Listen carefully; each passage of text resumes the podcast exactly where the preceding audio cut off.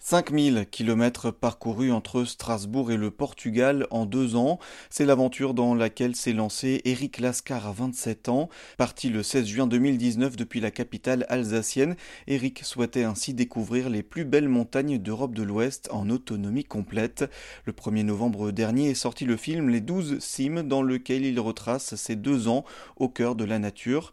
Pour réaliser ce rêve de liberté, Eric a stoppé sa thèse en sciences de l'environnement. Il nous raconte. J'ai fait une thèse en sciences de l'environnement, donc j'étais dans un côté euh, très scientifique et tout ça. Il y a toujours eu une partie assez importante en moi qui était centrée autour de la marche, autour de l'environnement et tout ça.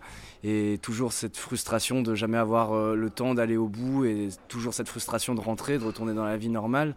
J'ai toujours abordé un peu la marche comme un style de vie et pas juste euh, une activité de détente ou quoi que ce soit. Et donc il y avait cette question-là de est-ce que c'est possible de finalement se créer un cadre de vie autour de, la marche et, tout ça. Et ça a été un rêve pendant des années. Et puis à la fin de la thèse, je me suis dit que pour plein de raisons, c'était le moment de se lancer.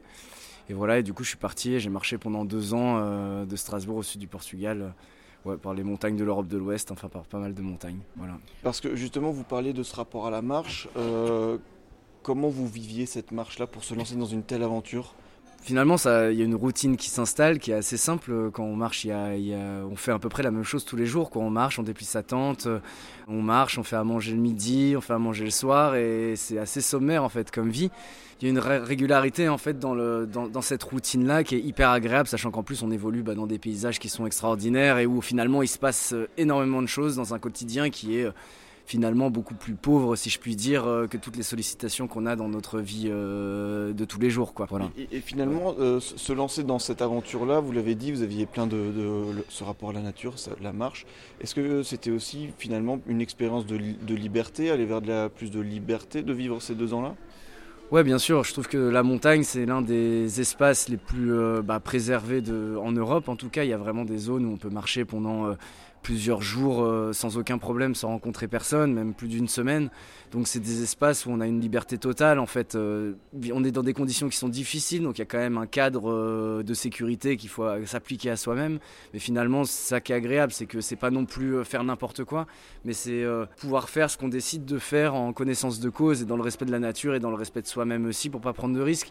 Et en fait, c'est ça que je trouve extrêmement libre en montagne, c'est qu'on est quand même dans un cadre qui est très exigeant, on va dire mais tout à la fois, bah, c'est ça que c'est ça la liberté, c'est que si je décide de faire ça, en fait, il y aura jamais personne qui va m'en empêcher ou quoi que ce soit, quoi. Et du coup, c'est cet aller-retour un peu entre les exigences et la possibilité de le faire, quoi. Comment vous avez choisi ces montagnes-là? Pourquoi la montagne? La montagne, c'est un espace euh, de liberté totale et où euh, où il y a peu de monde et donc du coup on voit aussi des paysages que moi j'apprécie énormément. Il y a de l'effort physique aussi, il y a aussi des conditions climatiques qui sont dures et moi j'aime bien me faire secouer un peu par la nature, se faire ramener un peu à sa place d'être humain, ça fait du bien des fois. Et après, pourquoi le, sud du Portugal, du coup, comme destination? Parce que j'ai vécu un peu en Espagne, c'était un peu l'idée à la base aussi d'aller voir les copains à pied, quoi. Euh, et, puis voilà, et puis du coup, euh, pourquoi pas pousser. Donc, euh, et puis c'est des pays qu'on connaît assez mal en fait. Finalement, l'Espagne et le Portugal, on s'imagine souvent. Enfin, moi, je m'imaginais aussi des fois bah, les plages euh, et tout ça, alors qu'il y a des très belles montagnes, que l'Espagne est plus haute en moyenne que la France en fait. Et c'est un vrai paysage montagneux et qui est cool à découvrir. Et, le Portugal, c'est pareil, il y a des belles montagnes là-bas. Voilà. Et donc 5000 euh, km de marche, c'est ça Justement, ces, étapes-là, euh, comment vous avez sélectionné un peu ce, chemin, ce parcours-là alors au début en fait de Strasbourg du coup je suis parti il y a un, un, GR du coup un chemin de grande randonnée le GR5 qui va jusqu'à Nice en fait donc j'ai commencé en suivant euh, des GR déjà tracés parce que c'était plus simple et ça permettait de se mettre dans le rythme de la marche, etc. Et en fait après, quand il n'y avait pas de, chemin tracé, ou en tout cas je regardais, je faisais une étude fine de cartes.